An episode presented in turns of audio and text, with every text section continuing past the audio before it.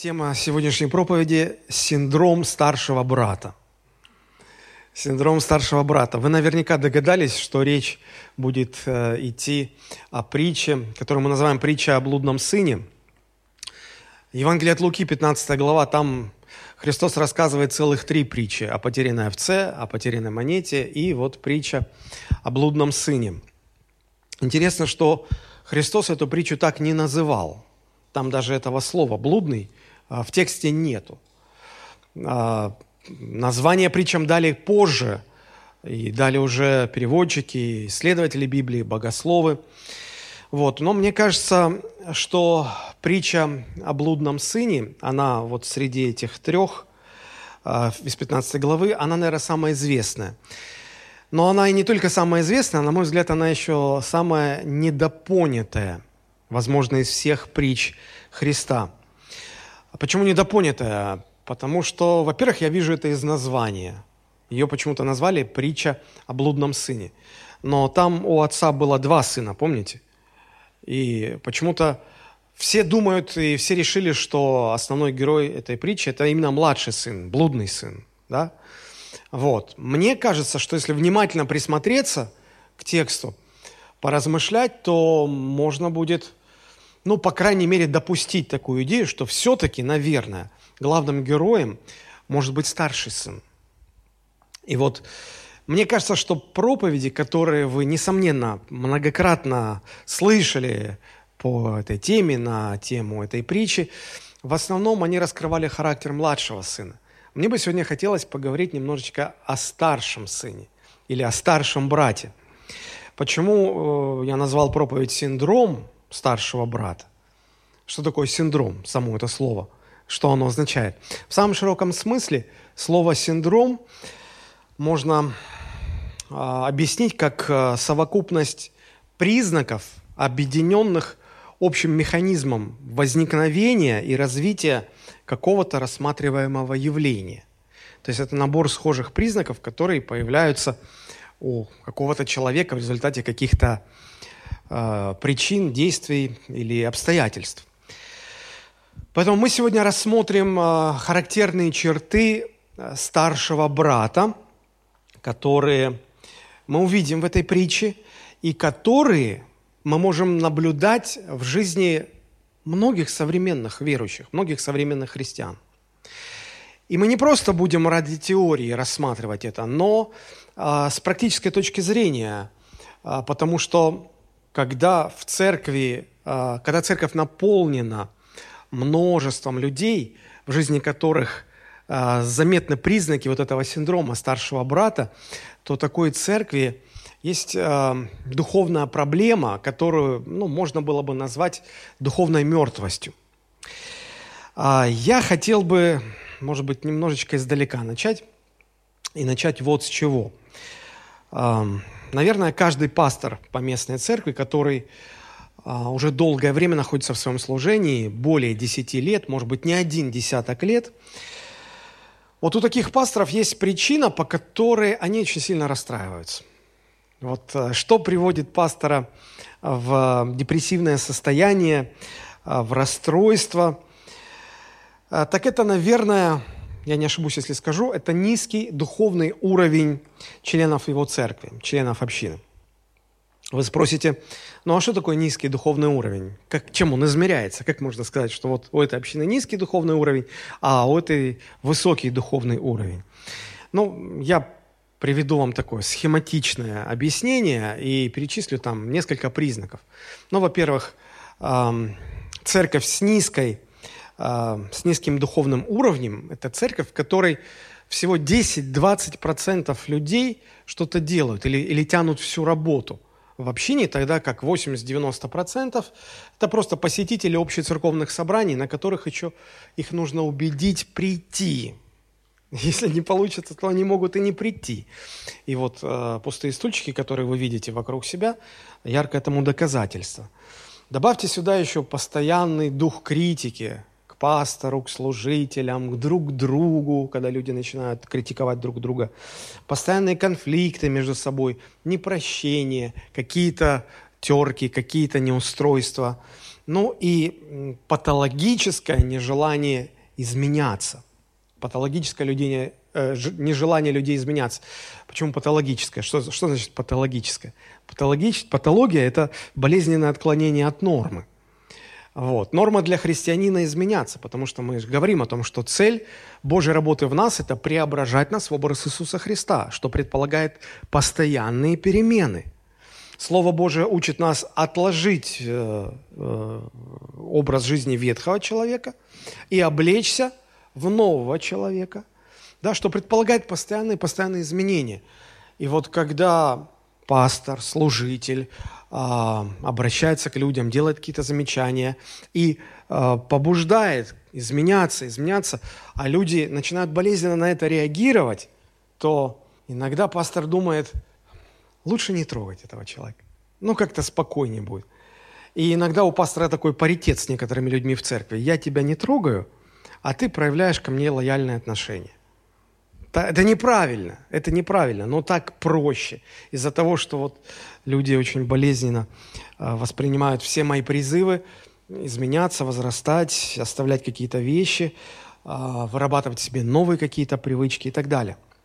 Для очень многих пасторов вот эта вот причина, низкий уровень людей в общине, это причина их постоянного расстройства.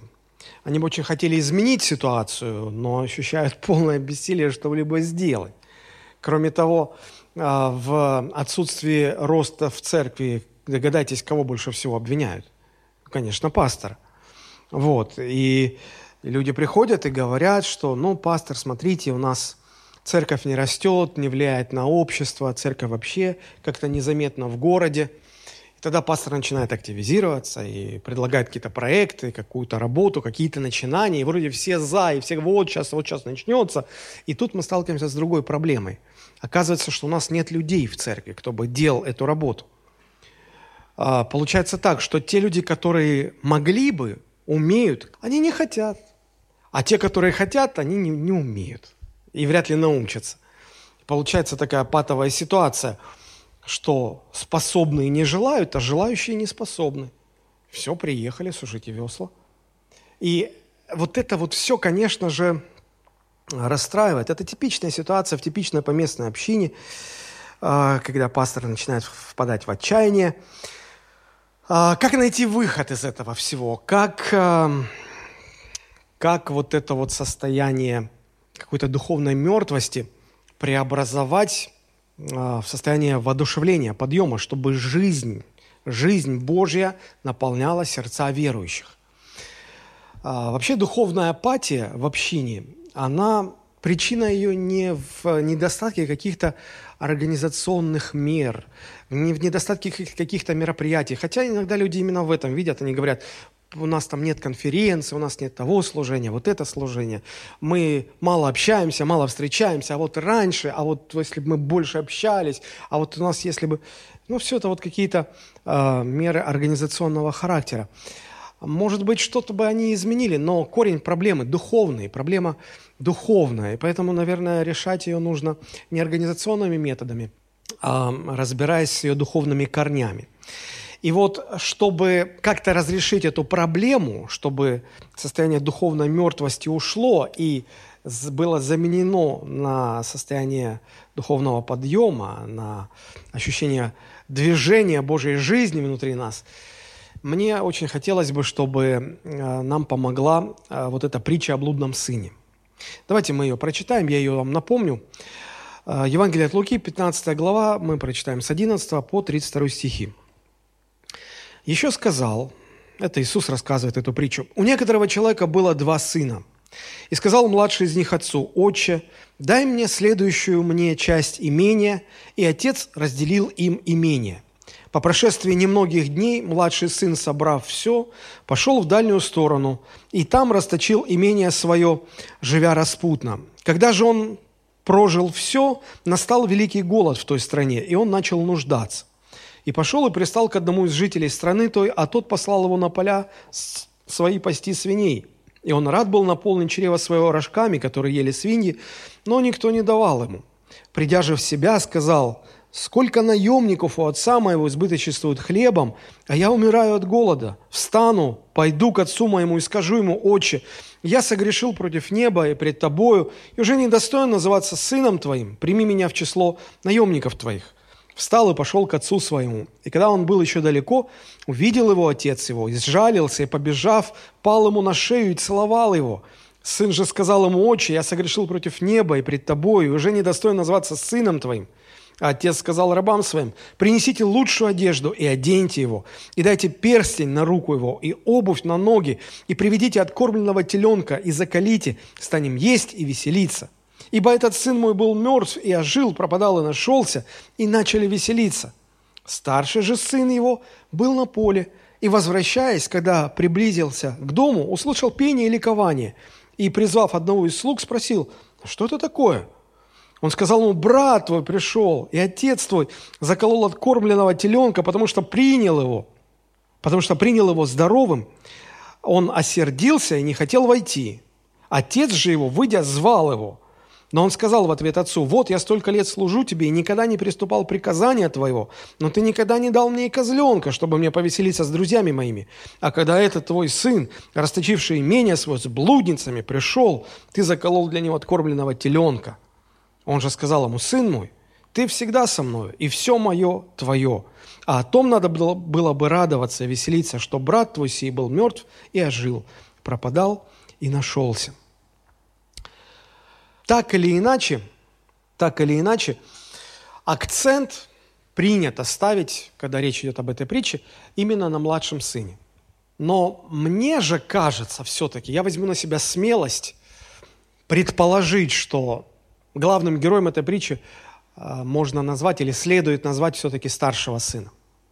Я попытаюсь объяснить, почему. Приведу два аргумента.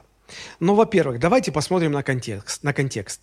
Всегда, когда нам нужно понять какой-то отрывок, куда надо смотреть? На контекст. Как начинается 15 глава? Давайте посмотрим. «Приближались к Иисусу все мытари и грешники слушать Его. Фарисеи же и книжники роптали, говоря: Он принимает грешников и ест с ними». Вот посмотрите на эти два стиха и скажите мне, какие две категории людей собрались вокруг Иисуса? С одной стороны, это грешники, распутные, аморальные люди, безнравственные, изгои общества. А с другой стороны, это фарисеи и книжники. Как две такие разные группы столкнулись или встретились вот возле Иисуса? Ну, очень просто, потому что Христос очень много времени проводил с грешниками. Он с ними ел, общался, разговаривал, проводил много времени. И это, конечно, не могло остаться незамеченным среди фарисеев, среди религиозных лидеров. Их это раздражало. И поэтому, увидев в очередной раз Христа в окружении грешных людей, они подошли и стали его упрекать. Ну как? Ну что? Это же позор какой-то. Ну это же изгои. Ты не боишься вообще-то замараться об них? Зачем ты столько времени проводишь с ними? Ешь с ними, принимаешь их. Они изгои, они всеми отвержены, а ты их принимаешь. Ну зачем это? Я хочу подчеркнуть, что в этот момент рядом со Христом оказались две очень противоположные группы людей. И вот в ответ на упреки фарисеев и книжников Иисус рассказывает три притчи. Сначала притча о потерянной овце, потом притча о потерянной монете и потом притча о блудном сыне. А теперь посмотрите внимательно на 3 стих, и на 2 и на 3 стих, и скажите мне, он эти притчи адресует какой из этих двух групп людей? Он адресует эти притчи грешникам или все-таки религиозным лидерам? Религиозным лидерам, потому что мы читаем 2 стих. «Фарисеи же и книжники роптали, говоря: Он принимает грешников и ест с ними, но Он, Христос, сказал им». Кому им? Книжникам и фарисеям. То есть Он обращается сейчас не к отъявленным грешникам. Он обращается сейчас не к аморальным, не к распутным людям. Он обращается сейчас к хорошим, порядочным, вежливым, набожным, религиозным людям. И он им адресует эти притчи. Мы эти притчи воспринимаем, наверное, все-таки в том ключе, что они, наверное, рассказаны, должны быть грешником. Овца – потерянный грешник, вот он спасается. Монета потеряна, находится, как потерянный грешник, находится, спасается. И вот точкой кульминации здесь становится именно притча о блудном сыне. Так вот, почему я говорю, что адресована все-таки эта притча фарисеям, и я хочу сказать, что главным героем все-таки является старший сын, потому что давайте постепенно будем разбирать эту притчу. Давайте посмотрим, сколько главных действующих лиц в этой притче. 3, правда же? Отец и его 2 сына. Отец, младший сын, старший сын. Вводя эти образы, Христос кого с кем сравнивает? Очевидно, что отец – это Бог, да?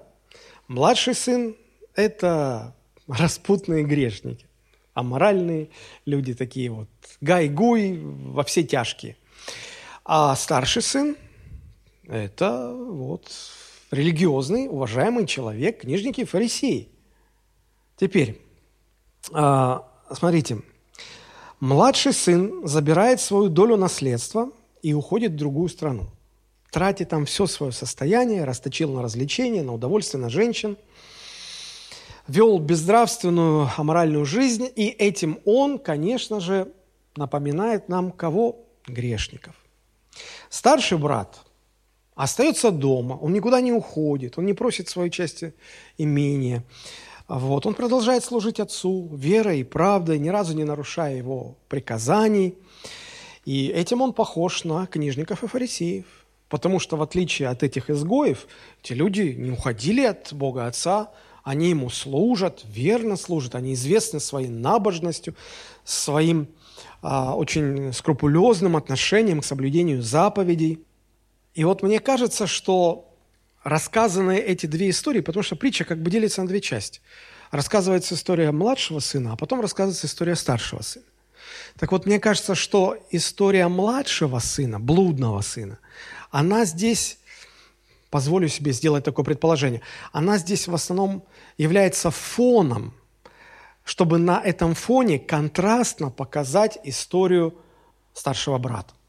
Почему? Это наверное, первый мой аргумент. Второй аргумент, почему я считаю, что главный герой притчи все-таки старший брат. Посмотрите, чем заканчивается притча.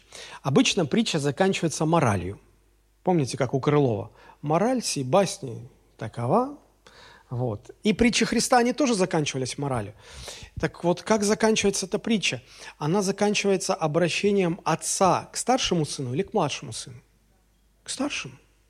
Она заканчивается обращением к старшему сыну, и там в конце мораль. А если мораль связана с обращением отца, который символизирует Бога, к старшему сыну, который символизирует религиозных людей, то, наверное, и весь смысл притчи сводится к тому, что эта притча адресована не грешникам отъявленным, а религиозным людям. А значит, главный герой не младший сын, а старший брат. Это первая мысль, на которой я хотел бы сфокусировать ваше внимание. Вторая мысль. Вторая мысль связана с главным смыслом этой притчи, и он, наверное, вас немножко шокирует. Попытаюсь объяснить. Эта притча нам показывает, что не только младший сын, но и старший сын, оба брата, они в этой притче отделены от отца или отдалены от отца, который символизирует Бога. И младший сын оказывается далеко от отца, и старший сын оказывается далеко от отца. Младший территориально, а старший сердечно, в сердце своем. И оба они для отца потеряны. И за обоими отцу приходится выходить на улицу, чтобы позвать на пир, который он устроил. А пир символизирует спасение. И отец должен вернуть здесь не только младшего брата, но и старшего брата. Что касается младшего брата или младшего сына, когда он к живому отцу обращается с просьбой и говорит: «Я устал у тебя жить, я хочу получить свою часть имения и уйти от тебя». Но все понимали, что наследство, ты можешь на него претендовать только после смерти родителя. А когда он еще жив, а ты говоришь: «А нет, ты мне прямо сейчас дай». Но это было сильнейшим унижением в адрес отца. Это говорило о том, что этого младшего сына, совершенно отец не волнует. Он отца не любит, отец ему не интересен. Он, наоборот, хочет подальше уйти из отчего дома и начать жить так, как ему кажется правильным. Не как отец учил, не как отец вот каждый день ходит и контролирует. Я же тебе говорил вот так, а ты вот так, а вот так, а вот так. И знаете, как дети? Ой, уже скорее бы вырасти и самостоятельно жить. Но надоели все эти правила, все вам не так, все вам не так. И просто я хочу подчеркнуть мысль, что младший сын не любил отца. Отец ему был неинтересен. Все, что интересовало младшего сына, это имение отца, состояние его, деньги отца. И все, что он хотел, получить деньги, вот без денег он не готов был уйти. Казалось бы, не нравится, иди. Но без денег он не готов. Без отца он готов прожить, а без денег отца он прожить не может. И это показывает, что ему совершенно неинтересен был отец. Он забирает, отец сделал, как просил сын, и сын забирает свою часть и уходит. Как на это все смотрит старший брат? Я не знаю, может быть младший сын подошел к своему старшему брату и говорит: «Слушай, пошли вместе, хватит тебе уже прислуживать нашему престарелому папаше. Полно, хватит, пойдем со мной». Нет, старший не хочет, старший отказывается, старший остается. Казалось бы, наверное, раз он остался, раз он не пошел со своим младшим братом, наверное, потому что он отца любит и не хочет его оставлять. Наверное. Но когда мы читаем конец притчи, мы понимаем, что совсем не наверное. Мы понимаем, что старший брат точно так же безразличен к своему отцу, как и младший. Точно так же. Вы скажете: откуда это видно? Но посмотрите, когда вернулся блудный сын, и отец выбежал ему навстречу, одел в одежды, перстени, приказал устроить пир. И вот, представляете, был пир какой, что старший брат, возвращаясь с работы, издалека услышал. Издалека. То есть это был пир на весь мир.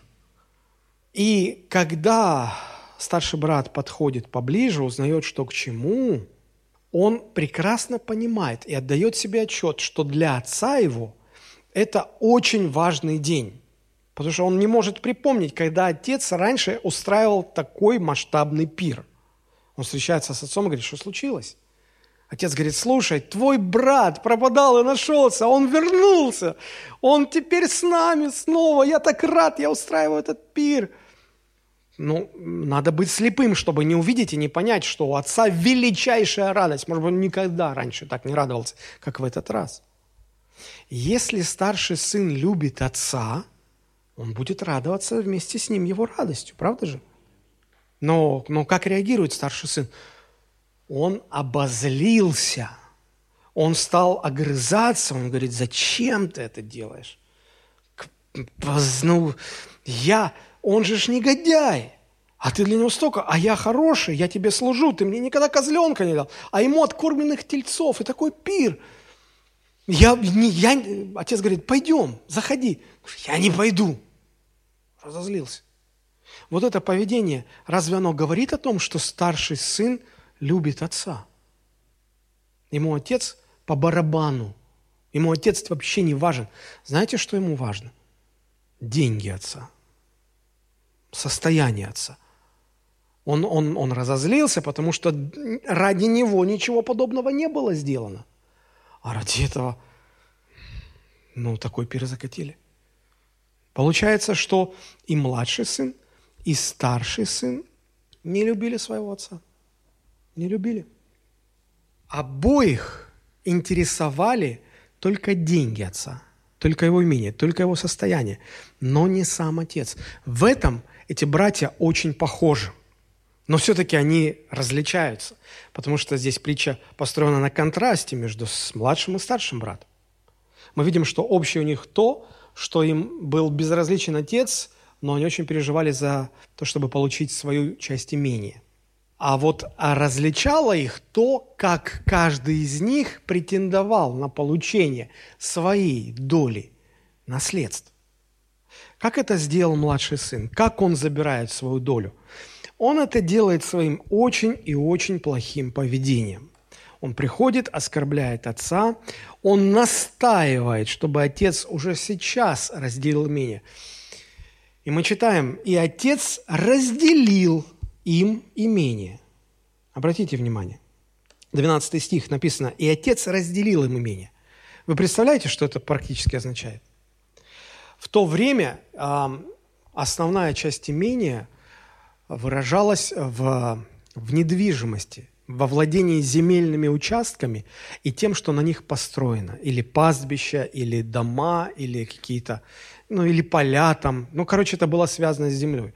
Вот львиная доля состояния отца выражалась, овеществлена была в земле.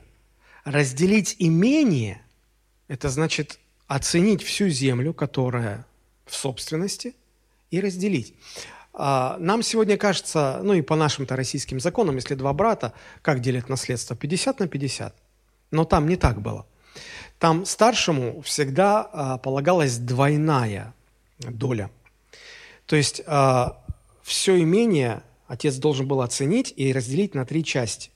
Две части полагалось старшему сыну по праву старшинства и первородства, а младшему полагалась одна треть.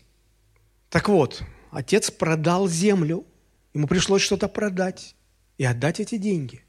И вот мало того, что это было связано с неуважением, жутчайшим неуважением, это еще было связано с этими материально-финансовыми вопросами, продажами, неустройством. Отец чего-то лишался, хотя это пока была его собственность. То есть я подчеркиваю мысль о том, что младший сын забрал свою долю, став очень-очень плохим человеком. В то время как старший сын пытается заполучить свою долю отцовского имения, став очень и очень хорошим человеком, чрезвычайно хорошим. Если младший это делает своим очень плохим поведением, то старший это делает своим очень хорошим поведением. Он остается в доме отца и беспрекословно многие годы служит своему отцу. 29 стих, обратите внимание, этот сам старший брат говорит, «Вот я столько лет служу тебе и никогда не приступал к приказанию твоего». И отец не возражает, отец соглашается. Да, ни разу. Безупречное служение. Понимаете, что это значит? Это значит, что когда человек хочет забрать контроль над своей жизнью, вместо того, чтобы отдать этот контроль в руки Господа, он хочет забрать это в свои руки, то существует два пути это сделать. Первый путь – надо стать очень и очень плохим человеком. Но есть и второй путь – надо стать очень и очень хорошим человеком. Вы скажете, пастор, ты не оставляешь нам места. И то плохо получается, и это плохо. А где нам вообще? Где? Есть ли это золотая середина? Давайте рассуждать дальше. Вот два способа получить то, что принадлежит отцу.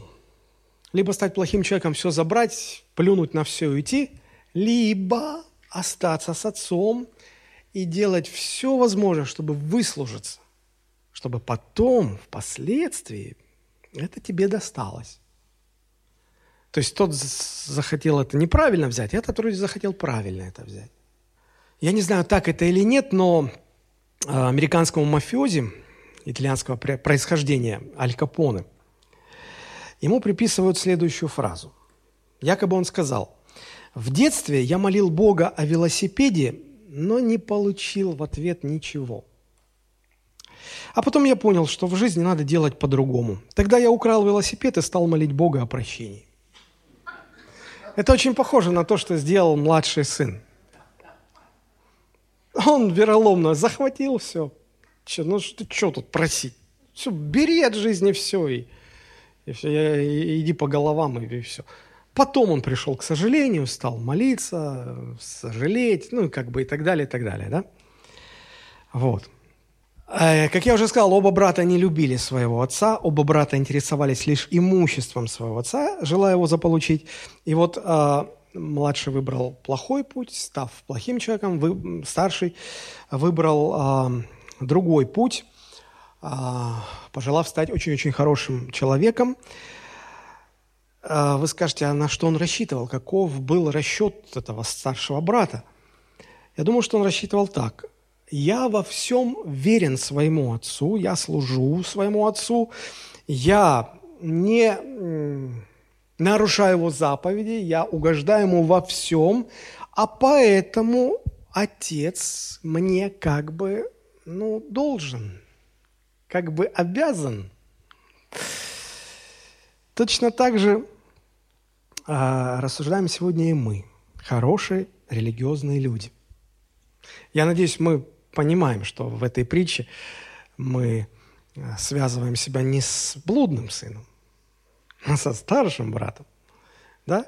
Мы же тоже так рассуждаем. Я хороший человек. Я вот в отличие от всех этих нехристей, которые за стенами этого зала, я вот тут сижу в храме, на первом ряду. Я не пропускаю ни одного собрания. Я всегда начинаю день с молитвы, с чтения Слова Божьего. Я жертвенный, я в служении.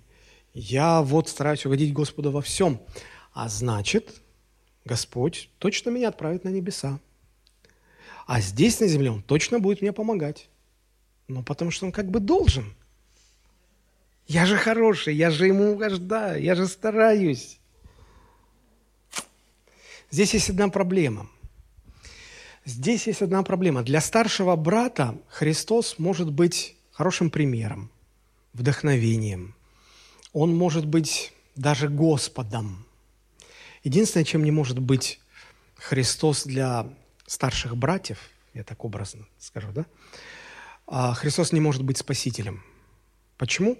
Потому что эти старшие братья, они сами себя спасают. Своими добрыми делами, своим служением, своим угождением Богу. Они сами себя спасают.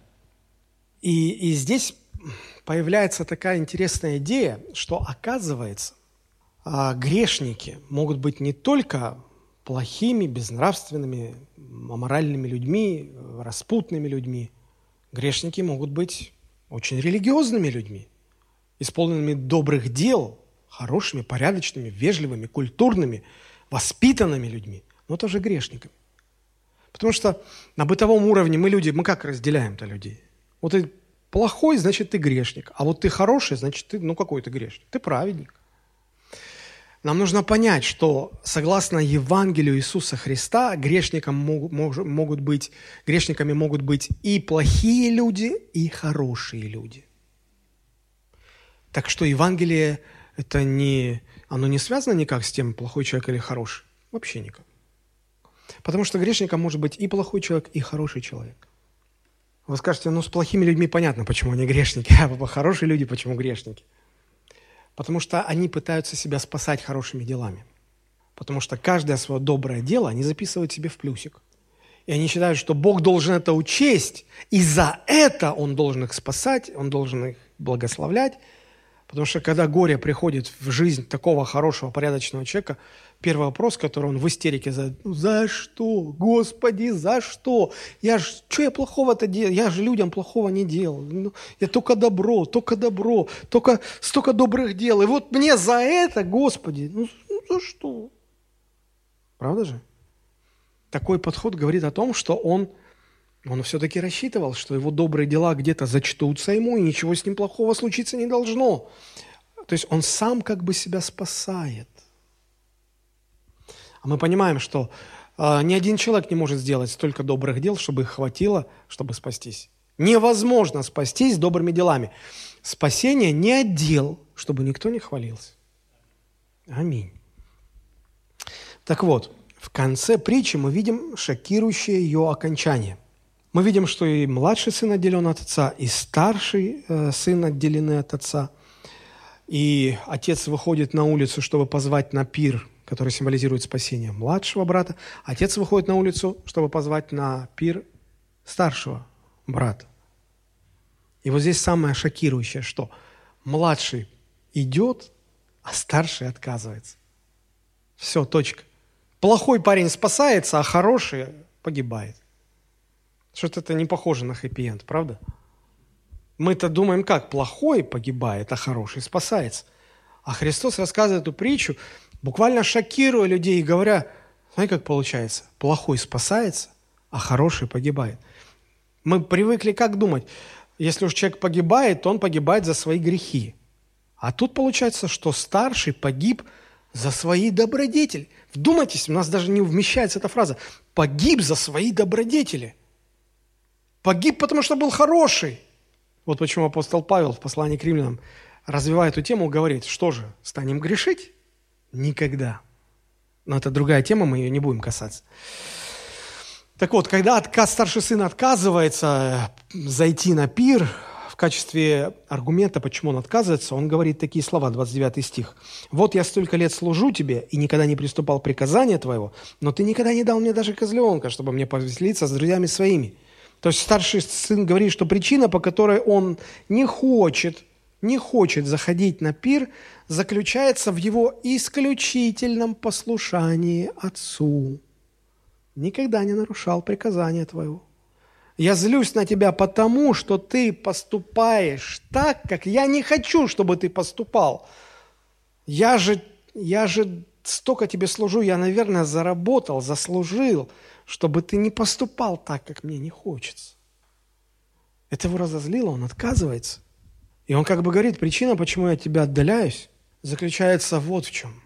Вдумайтесь, причина, почему я не прихожу, почему я ухожу с этого пира, заключается в том, что я долгие годы изо всех сил старался тебе всегда и во всем угодить, а ты в ответ не делаешь мне то, что я хочу. Получается, что старший брат в этой притче погибает как раз из-за своих добрых качеств. Вот здесь я хотел бы сделать такую ремарку и сказать, что Евангелие это даже не столько вопрос веры или неверия, потому что в соответствии с Евангелием могут погибнуть и те, кто верят в Бога, и те, кто не верят в Бога. Это не я придумал. Помните, Матфей 7 глава, там 22 стих, 21 Христос сказал, что вы называете меня Господом, Господом, а не делайте то, что я вам говорю. И 22 стих сказал, что в тот день многие скажут мне. То есть сам Христос говорит, это не будут единичные случаи, там будет много таких людей. Многие скажут мне, Господи, Господи, не... Ну, то есть они верили, они даже служили, они даже чудеса творили, но они погибнут. А они верили. Значит, Евангелие – это не вопрос веры или неверия. Да, это не вопрос веры или неверия. А как же праведной верой жив будет? Здесь немножко другой момент. Речь идет о вере, не в факт существования Бога, а о вере в то, что говорит Бог. А Бог принес нам Евангелие, и нам нужно в него поверить. Так вот, Евангелие – это не вопрос веры или неверия в то, что Бог существует. Это раз. Евангелие – это также не вопрос нравственности или безнравственности, потому что погибать могут и нравственные люди, и безнравственные люди тоже. Евангелие – это что-то совсем другое. Вы спросите, а что другое? Евангелие связано с другими вещами. Оно связано с тем, кому человек отдает бразды управления своей жизнью, Богу или оставляет их в своих руках. И как человек думает спастись? Он сам себя спасает или он понимает, что сам себя спасти не может и позволяет, чтобы Бог спасал? То есть суть Евангелия вращается не вокруг веры, не вокруг нравственности, не вокруг других каких-то еще вещей. Суть Евангелия вращается вокруг двух очень важных вещей. У кого в руках бразды управления твоей жизнью? Они в твоих руках или в руках Господа? И второе, пытаешься ли ты сам себя спасать? Или ты понимаешь, что самому спастись невозможно, и ты доверяешь это Богу? Вот с чем связано Евангелие, и вот на что надо обращать внимание. И эта притча как раз нас этим вещам и учит. Противоположность Евангелия – это религия. Я попытаюсь объяснить вам.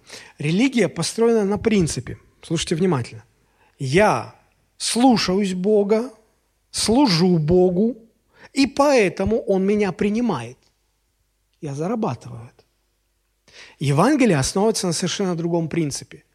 Я уже принят Богом благодаря заслугам Христа.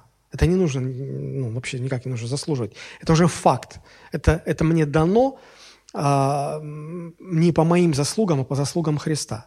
И вот из-за того, что я уже принят Богом, я Ему послушен, потому что хочу Его радовать, хочу иметь с Ним близкие отношения. Он мне дорог, как личность. Я не хочу Его огорчать своим непослушанием. Чувствуете разницу? В одной и той же церкви могут рядом сидеть два человека, и один будет строить жизнь на одном принципе, а другой на другом. А внешне вы не увидите особо никаких отличий. И тот, и другой сидит и слушает проповедь.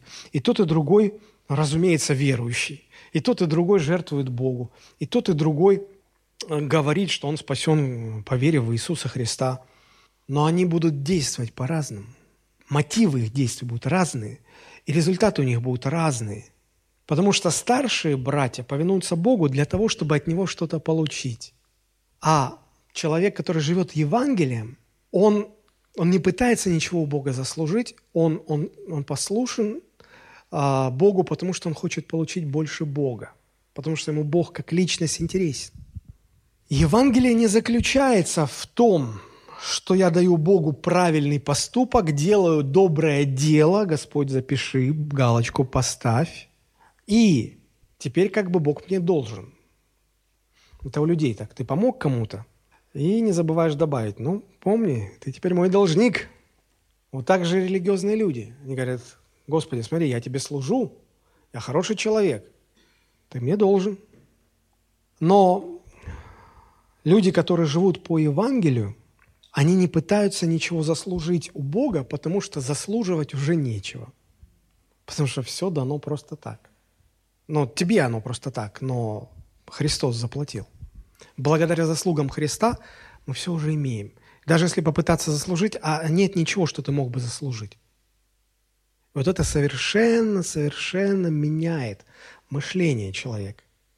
Старший брат, чтобы получить вечную жизнь, благословение, спасение, он старается это все заслужить.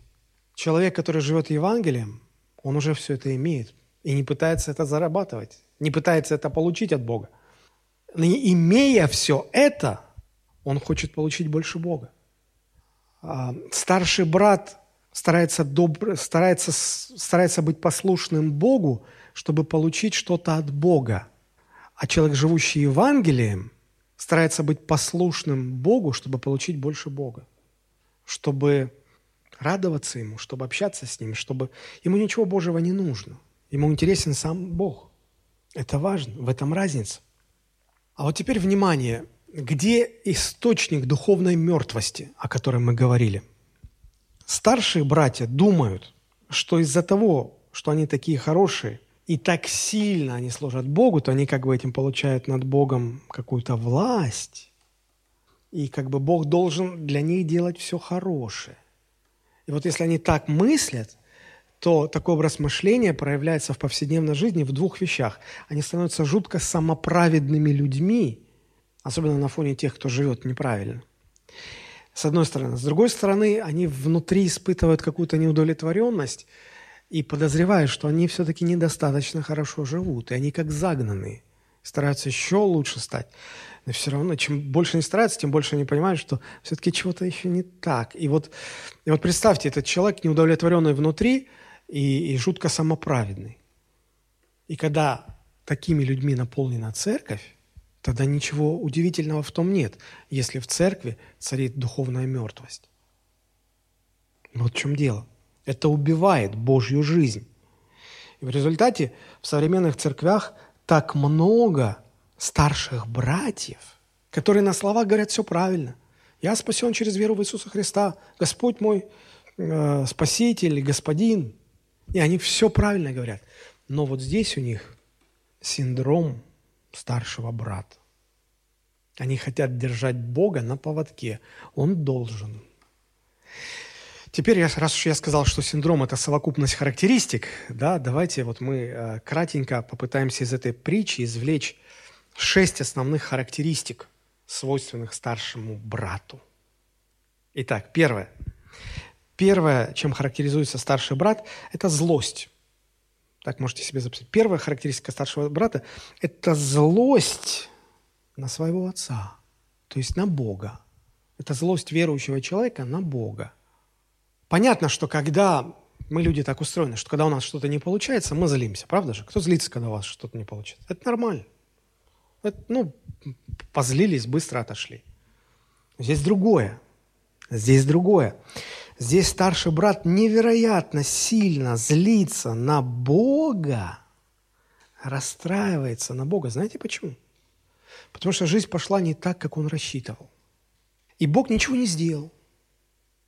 То есть Бог допустил, что жизнь пошла не так, как хотел этот старший брат, а он рассчитывал, что раз я во всем тебе угождаю, значит, ты как бы должен угождать мне теперь. Это предполагает. И он злится. Он думает, что Бог ему должен за служение, за его служение отвечать на молитвы, благословлять и направлять жизнь так, как ему, старшему брату, хочется. При этом они, конечно, старшие братья будут говорить: да, мы грешники, спасенные по благодати, но фактически они в это не верят. Не верят. Они верят, что из-за их безупречного служения у них есть какие-то особые преференции, благодаря которым Бог должен чуть-чуть лучше относиться к ним, чем ко всем остальным. Потому что все остальные не так верны и не так заслужили. А вот этот, уважаемый, заслуженный, народный, народно-небесный. Знаете, если народный артист, он бесплатно в общественном транспорте ездит. Вы видели когда-нибудь артистов, которые в общественном транспорте? Зачем им это? Вот, то есть какие-то преференции. И вот когда жизнь складывается не так, как я рассчитывал, как я себе нарисовал, как я себе... А как мы себе рисуем? Не приблизится ко мне зло. Язва губительная пройдет стороною. Падут вокруг меня тысячи и десятки тысяч, а меня минует. Но вот все же не зря, я же Господу служу. Чувствуете причинно-следственную связь? Угу. И когда старший брат видит, что что-то не миновало, что-то вот я заразился этой короной, а почему, Господь, а как же 90-й псалом? И мы злимся, и мы обижаемся на Бога. Это первая характеристика старшего брата. Если верующий начинает злиться и обижаться на Бога, когда его жизнь складывается не так, как ему хотелось бы, это указывает, что этот верующий человек живет не Евангелием. Он не живет Евангелием. Он живет своей самоправедностью, стремлением заслужить что-то у Бога. А это порождает духовную мертвость. По-любому. Второе. Вторая характеристика. Что характерно? Откуда мы это видим в притче? Потому что когда старший брат узнал, что отец устраивает пир, он не рассчитывал, что он не хотел, чтобы так было. И он стал к отцу предъявлять претензии. Отец сказал: а все равно так будет. Говорит: да, тогда я не пойду. Я все равно я не согласен, мне это не нравится, я зол, я обижен. Ты меня не спросил? Второе, что характерно старшим братьям, особая реакция на критику. Когда старших братьев критикуют, они реагируют так. Они либо начинают жестко и агрессивно защищаться, в ответ нападая, либо эта критика их настолько опустошает, что они готовы уже сложить руки и умереть. Потому что уже все, смысла дальше жить нет. Знаете, почему они так реагируют?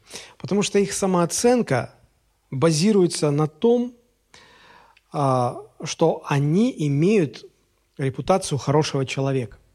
Их самооценка не базируется на том, кто мы во Христе. Их оценка базируется на том, что у них репутация хорошего человека. И когда кто-то их начинает говорить: а ты не такой уж и хороший, у них мир рушится, и мне на что опираться. Как это я не хороший? И самое первое, они пытаются защитить. Как это не... Я хороший. Подожди, давай разберемся. Я хорош. Это ты не хороший. Вот они так, они агрессивно защищаются, и самая лучшая защита – нападение. Вот. Или же они просто складывают руки, все, мир разрушен, смысла жить дальше нет. Помните, Илия под кустом можжевела? Господи, забери меня, все, смысла нет. Вот такая реакция.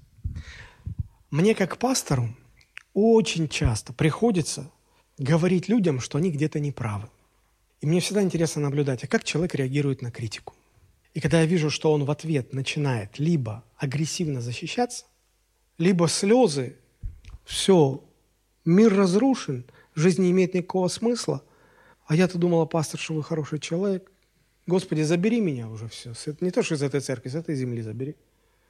Я сразу понимаю, передо мной старший брат. Старший брат. А вспомните, посмотрите, как вы реагируете на критику. Как вы на нее реагируете. Ведь Христа много критиковали, незаслуженно критиковали. Он когда-нибудь огрызался? Он когда-нибудь защищался? Его это когда-нибудь беспокоило? Этот человек грешник, потому что он пьет и сидит, ест с мытарями и грешниками. Хорошо, спасибо, я пошел дальше. В нем нечистый дух. Ладно, хорошо, я пошел дальше. А он что-то там говорил против кесаря. Вы разбирайтесь, а мы пойдем дальше. Но когда отец делает замечание старшему сыну в этой притче, мы видим, что старший сын начинает агрессивно защищаться. Он реагирует вот так на критику. Это второй признак. Третий признак, он связан с молитвой. Помните, как фарисеи всегда молились? Мы здесь не видим, конечно, чтобы старший брат молился, но фарисеи очень много молились, правда же? Их молитвы в основном были наполнены благодарением, хвалой и прошениями. Причем ситуация складывалась так. Когда все плохо, много молимся.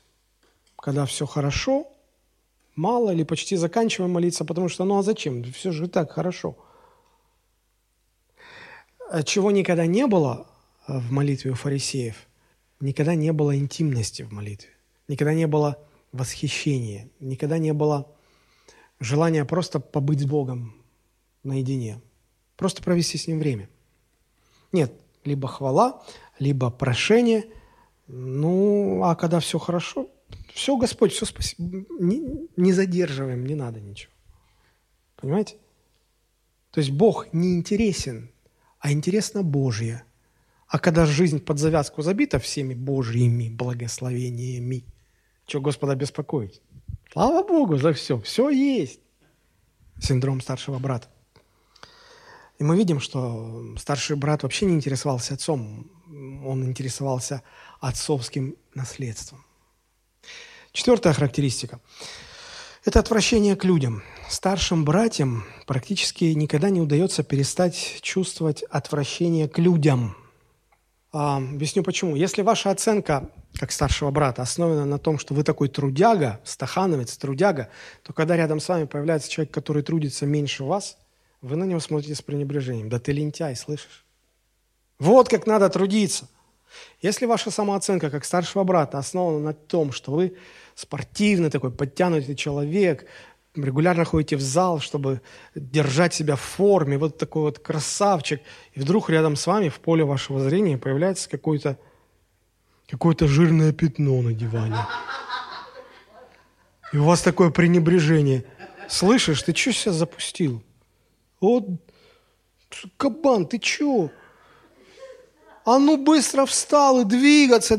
Жрать хватит, больше движения, меньше жри. Ты чего? По-другому старший брат не может на этих людей смотреть. Ладно, давайте к духовному. Если ваша самооценка как старшего брата основана на том, что ваша доктрина, которой вы придерживаетесь, самая правильная, ну, конечно, ну вы разбираетесь, вы поняли, что к чему. И если что-то придерживаться, то только самого правильного. То когда вы сталкиваетесь с кем-то, кто не придерживается ваших правильных доктрин, вы на него так свысока. В лучшем случае так, снисходительному, ничего, да, растет еще. В худшем случае, да идиот, как ты не можешь понять? Как ты веришь в эту ерунду? Вот во что надо верить. Иди сюда, сейчас я тебе расскажу. И реже, когда ваша самооценка как старшего брата основывается на том, что ваша церковь самая лучшая, самая правильная, самая большая, самая-самая, то когда вы встречаетесь с людьми из других церквей, вы так на них смотрите, ничего, Господь вас тоже любит, не переживайте. Старшим братьям вообще трудно избавиться от пренебрежительного отношения к людям. Если они встречают кого-то, кто еще больше, еще ревностнее служит, вот тех они готовы уважать. Но таких нет, они же сами уже там на вершине. Это они такие уже. Вот почему старший брат так презрительно смотрел на вернувшегося блудного сына, своего младшего брата. Презрительно. Че это от риби сюда пришло? Иди к свиньям, от тебя воняет, как от свиньи. Отец, зачем ты его берешь вообще? Как ты мой? Он нелюдь, он вообще тебя похоронил заживо. Пятая характеристика. Старшие братья, им очень трудно прощать других людей. Знаете почему? Невозможно долго хранить злость на того, кого вы считаете выше себя. Долго злиться можно только на тех, кого вы считаете ниже себя. Чтобы простить другого человека, нужно увидеть себя ниже вашего обидчика. Помните, Христос рассказал притчу о том, что одному человеку был прощен огромный долг. Какой-то долг, который он вообще никогда... Даже если бы он всю жизнь работал, и его дети всю жизнь работали, и внуки его работали, и дети его внуков работали всю жизнь, и то не смогли бы за несколько поколений выплатить этот долг. И вот государь простил ему этот долг, помните? И он такой радостный выходит, и на пути встречает человека, который ему должен 5 копеек. Он говорит, так, а ты когда мне отдашь эти 5 копеек? Тот говорит, потерпи, сейчас не могу. Потерпи. Даже речь идет не о прощении, а о том, чтобы потерпеть. Он говорит, как? Нет, все, сейчас тебя в тюрьму, пока не отдашь. И вот Христос в этой притче, он дает ключ к прощению. Он говорит, а ну-ка давай посмотрим и сравним размер твоей вины перед этим государем и размер вины этого человека перед тобой. Что больше? Конечно, мой размер больше. Так вот, тебе прощено, а ты ему и простить не хочешь. То есть, смотрите, человек может простить своего обидчика только тогда, когда он себя увидит ниже того, кто его обижает. Когда он увидит, что ты сам перед Богом виноват в неисчислимо больше крат, сильнее, и тебе это простили, чем этот человек виноват перед тобой, и ты его не хочешь простить. Вот только когда ты увидишь себя ниже своего обидчика, ты его можешь простить. А старшие братья, они всегда себя видят выше, поэтому они не могут простить. У них не получается простить. Если вы увидите себя ниже, только тогда вы сможете простить своего обидчика. Старший брат считал себя выше младшего, поэтому не мог простить. Шестое качество – это зависть. Здесь почти то же самое. Старшие братья, они не могут справиться со своей завистью к другим людям. Они не могут победить зависть, они не могут перестать завидовать. Теперь послушайте внимательно. Вы завидуете не просто всем тем людям, у которых есть что-то, чего у вас нет, но только некоторым из них. Например, у вас нет собственного дома, вы ютитесь в тесной квартирке, а вокруг вас есть люди, вы знаете людей, которые имеют собственные дома, живут в роскошных домах. Так вот, вы когда-нибудь задумывались над тем, что не всем из них, кто имеет дома, не всем из них вы завидуете, только потому, что у них есть то, чего нет у вас. Вы завидуете только тем из них, кто, живя в доме, для вас кажется, что он ниже вас, недостойнее вас. Потому что, когда вы человека признаете выше себя, вы как-то оправдываете. Да, он лучше меня, он выше меня, поэтому дом у него, это понятно, а у меня нет, потому что я ниже. Я могу это себе объяснить. А вот когда я встречаюсь с тем, что я всегда его считал ниже, а тут у него свой дом, а я теснюсь в однокомнатной квартире, как я спать не могу, я есть не могу, я ему завидую. Теперь посмотрите, старший брат не мог победить зависть к младшему брату. Казалось бы, а чему завидовать-то? Чему завидовать? Посмотри, ты старший брат. Твое наследство в 2 раза больше, чем наследство младшего. К тому же твое-то наследство целое. Вот оно здесь, оно никуда не растрачено. А он свое протрынкал все. У него вообще ничего нет. Как так получается, что ты, богатый, состоятельный человек, завидуешь тому, кто вчера завтракал со свиньями, и у него ничего нет сегодня? Как ты ему, чему ему завидовать? Иногда люди удивляются. Как? Вам никогда не завидовали люди, которые богаче и состоятельнее вас? Вы наверняка не могли себе ответить на вопрос, а почему? А чему завидовать? Он же богаче.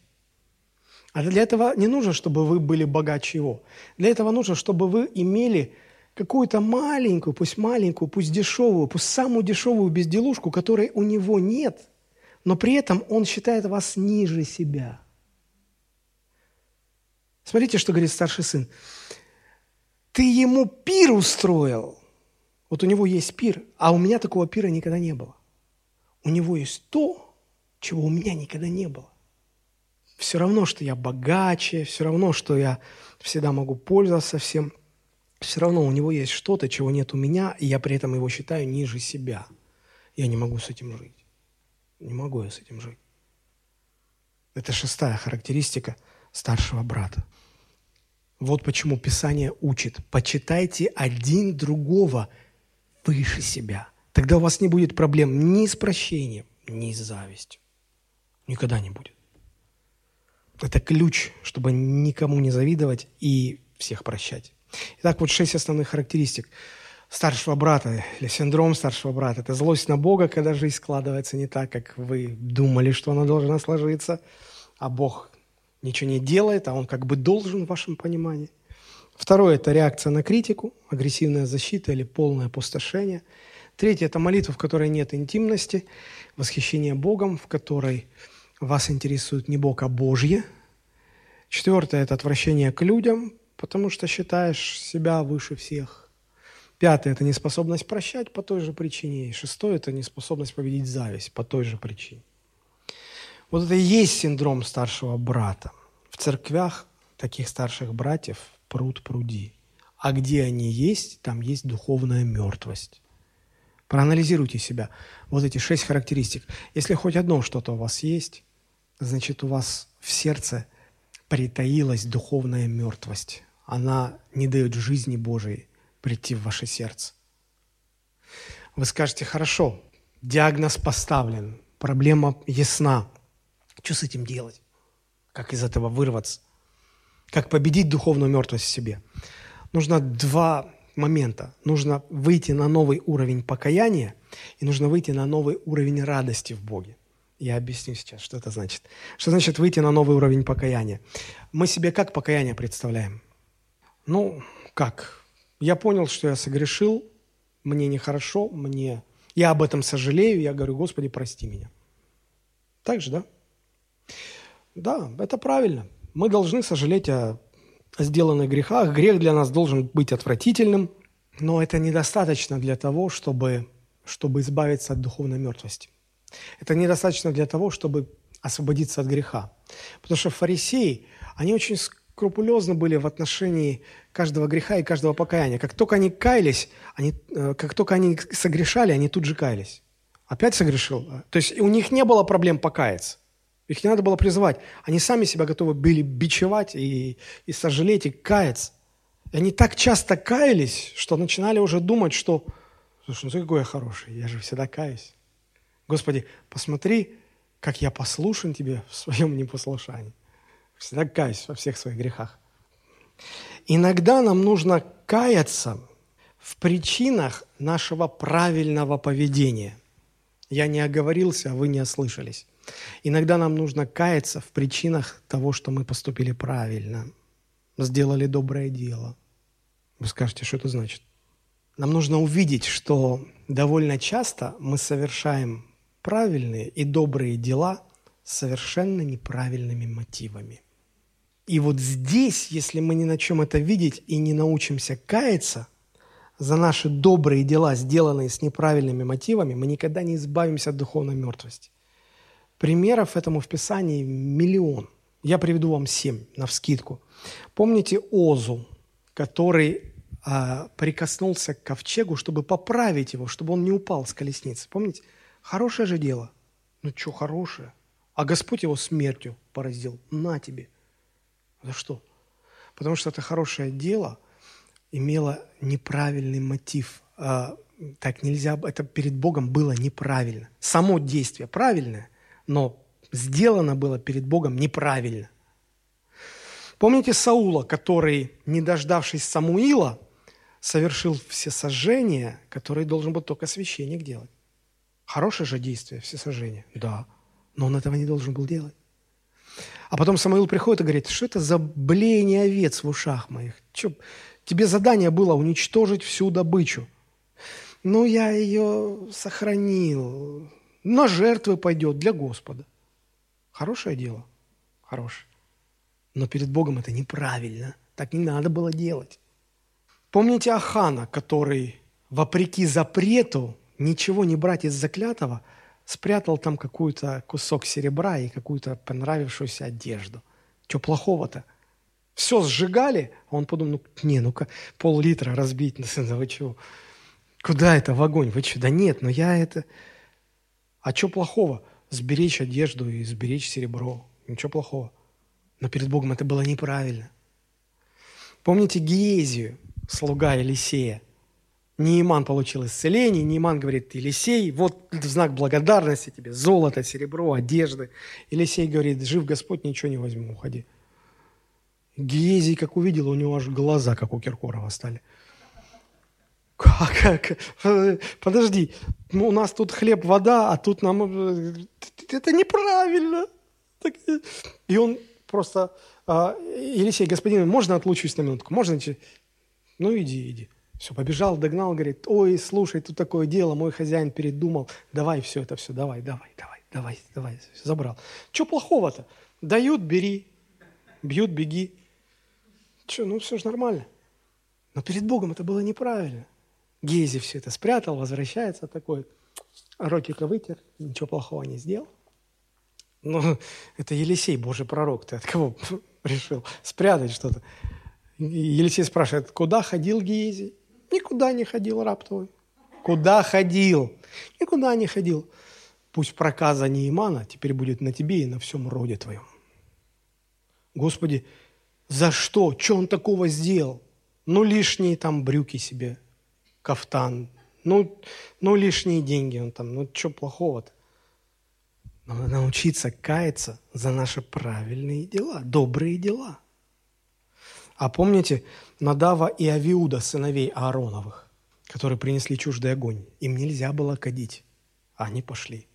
А что плохого кадить? Ничего плохого. Но неправильно это было перед Богом. А помните Ананию и Сапфиру? Что плохого сделали? Принесли в церковь кучу денег. Я всегда как пастор думал: мне бы ваши проблемы. И Господь их за это поразил смертью. За что? За доброе дело? За доброе дело, сделанное с неправильными мотивами. Ну и, наконец, безупречное многолетнее служение старшего брата. Чего плохого-то он делал? Был в безупречном послушании отцу, а погиб. За это погиб. Шокирует, правда? Все это были хорошие, добрые дела, но они были сделаны с неправильными мотивами. Вот нам за это надо научиться каяться. Вот это новый уровень покаяния, о котором я и говорю. Один старый богослов сказал: главное, что отделяет вас от Бога, это не ваши грехи, но это ваши отвратительные, добрые дела. Слышите? Не грехи ваши отделяют вас от Бога, а ваши отвратительные, добрые дела. Если вы еще никогда в жизни не каялись в неправильных мотивах ваших добрых и правильных дел, тогда ваша праведность никогда не превзойдет праведность фарисеев. А помните, что Христос про таких говорил? Вы никогда не войдете в Царство Божие, если ваша праведность не превзойдет праведность книжников и фарисеев. Вот есть над чем подумать. Вы скажете: хорошо, это понятно, а что там насчет нового уровня радости? Обычно люди, когда читают притчу о блудном сыне, то они вывод такой делают. Ну, сделал ты неправильно перед Богом, ну, покайся, Господь тебя простит и примет назад. Это правда. Но если это все, что вы поняли из этой притчи, вам этого хватит, чтобы родиться свыше. Но вам этого совершенно не хватит, чтобы дальше жить христианской жизнью. Чтобы вы этим спасетесь Евангелием, но дальше у вас не хватит сил жить по Евангелию. Потому что для того, чтобы жить Евангелием после возрождения, вам нужно хорошо понимать смысл концовки этой притчи. Там же есть продолжение про старшего брата. Задумайтесь, что стоило отцу принять назад блудного сына? Чего ему это стоило? Вы скажете, да ничего ему это не стоило. Ничего не стоило. А вот и нет. А вот и нет. Когда отец встретил блудного сына, он одел его в новые одежды. Помните? Он надел на него новую обувь, перстень на руку. Он приказал забить откормленных телят, он приказал устроить пир, и началось это все материальные расходы. Пир был такой, что гремело далеко за пределами деревни. Значит, приглашались люди.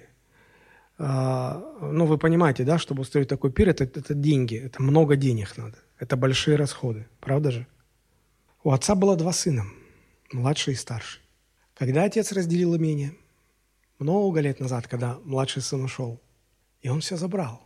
И теперь все, что осталось у отца, де юре, это собственность старшего брата. И когда брат увидел, как на этого, который вчера со свиньями там барахтался, надевают дорогие одежды, обувь, перстень. А перстень – это не просто украшение какое-то, была печатка, которой можно было от имени этого рода, этой фамилии заключать сделки торговые. Когда он увидел, как он понял, это все. А за чей счет банкет? Он понял, что это за его счет, это его деньги. И он сказал, постой, папа, ты если хочешь этого обормота принять, ну это твои проблемы, но, пожалуйста, не за мой счет. Как это? Ты же мои деньги сейчас тратишь. Как это? Вот почему ему не понравилось, вот почему он был в ярости. Хочешь принимать этого недотепу, принимай, но не за мой же счет. А вот тут история становится очень интересной, потому что в той культуре, в те времена, настоящим старшим сыном считался тот, кто, став взрослым, взял на себя ответственность сделать то, что по праву, по закону причиталось делать старшим братьям в семье. Когда родители состарились, когда какие-то проблемы, ответственность собрать семью и содержать семью ложилась на старшего брата. И вот если он это делал, он тогда считался настоящим старшим сыном, к нему было уважение, почет. Так вот, если бы в нашей притче старший брат был по-настоящему старшим братом, как и предполагалось по законам того времени, он должен был бы радоваться возвращению младшего. Он должен был бы радоваться, что семья вместе, потому что это его ответственность вместе. И радоваться, что он сам пришел, потому что ему бы нужно было бы сходить и вернуть его. А так он сам пришел, еще бы и за это надо порадоваться. Если бы он действовал как пастух из соседней притчи о потерянной овце. Пошел, нашел, вернул. Или как эта женщина, которая потеряла монету, организовала поиски, нашла, вернула монету. Он бы считался бы настоящим старшим братом. А так интересно, что в этих соседних притчах есть идея найти и вернуть потерянное. А в притче о блудном сыне старший брат не идет и не возвращает, и ничего такого не делает. Вы скажете, а где же тут новый уровень радости? А новый уровень радости вот в чем. Понимая, что младшему брату из этой притчи не повезло со старшим, ну не повезло, не повезло, не оказался настоящим. Но нам-то повезло. У нас-то наш старший брат настоящий. Библия Иисуса Христа называет нашим старшим братом, а настоящий старший брат должен был бы пойти, найти и спасти погибших. И отец мог бы вернуть потерянного сына только за счет старшего брата, который там не захотел ничего делать, а наш-то старший брат. Улавливаете мысль? Он не просто пошел в дальнюю страну, Он с неба сошел на землю, в совершенно чуждый для него мир, чтобы нас найти, взыскать и спасти, и вернуть, чтобы Отец вернул потерянных, заблудившихся сыновей и дочерей за счет старшего сына. Так это произошло не просто за счет его имения, имущества, а за счет его самой жизни. И когда мы начинаем понимать, что Отец Небесный одел нас в новые одежды праведности, святости и чистоты только по причине того, что наш старший брат, когда висел на кресте, с него сорвали все одежды, и он остался голым только по этой причине. И когда мы понимаем, что, будучи приглашенными на этот радостный пир, который символизирует спасение, мы можем испить чашу радости только потому, что Христос испил там на кресте чашу страдания и скорби, мы начинаем понимать, как же нам повезло-то с нашим старшим братом, который обеспечил возможность Небесному Отцу за его счет вернуть нас, потерянных, блудных сыновей и дочерей. Когда мы оказываемся потрясенными до глубины души вот этим осознанием, что мы возвращены в семью, это выводит нас из состояния самоправедности. Это уничтожает внутреннюю недовлетворенность и неуверенность, а достаточно ли мы хороши. Мы понимаем, что, конечно, недостаточно, и никогда не будем достаточно хороши. А нам это и не нужно, потому что у нас есть старший брат, и мы спасены за его счет. И мы возвращены Отцом Небесным за его счет. От нас ничего не требуется. Вот что такое Евангелие. Вот что такое Евангелие. Как же избавить наши церкви от духовной мертвости? Надо вытравить из себя синдром старшего брата. Избавившись от этого синдрома, мы избавляемся от духовной мертвости. И я очень надеюсь, что то, о чем я сегодня говорил, хоть как-то поможет вам из человека религиозного превратиться в человека, который начнет жить Евангелием. Нам для того, чтобы как-то оживить атмосферу в нашей общине, нужны не какие-то дополнительные мероприятия. Нам нужно избавиться от синдрома старшего брата. И сейчас, когда мы будем молиться, когда мы будем вкушать вечерю, поразмышляйте, поговорите с Богом. Еще глубже осознайте, что Он для вас сделал, и что значит Евангелие для нас. Пусть это приведет вас как к новому уровню покаяния, так и к новому уровню радости в жизни. И по мере того, как эти процессы будут происходить и углубляться, тогда и жизнь в церкви наладится. Тогда вместо мертвости духовной, глядишь, Божья жизнь начнет изливаться в наши сердца. Давайте мы поднимемся и помолимся. Пока мы будем молиться, приготовьте, пожалуйста, все для вечери.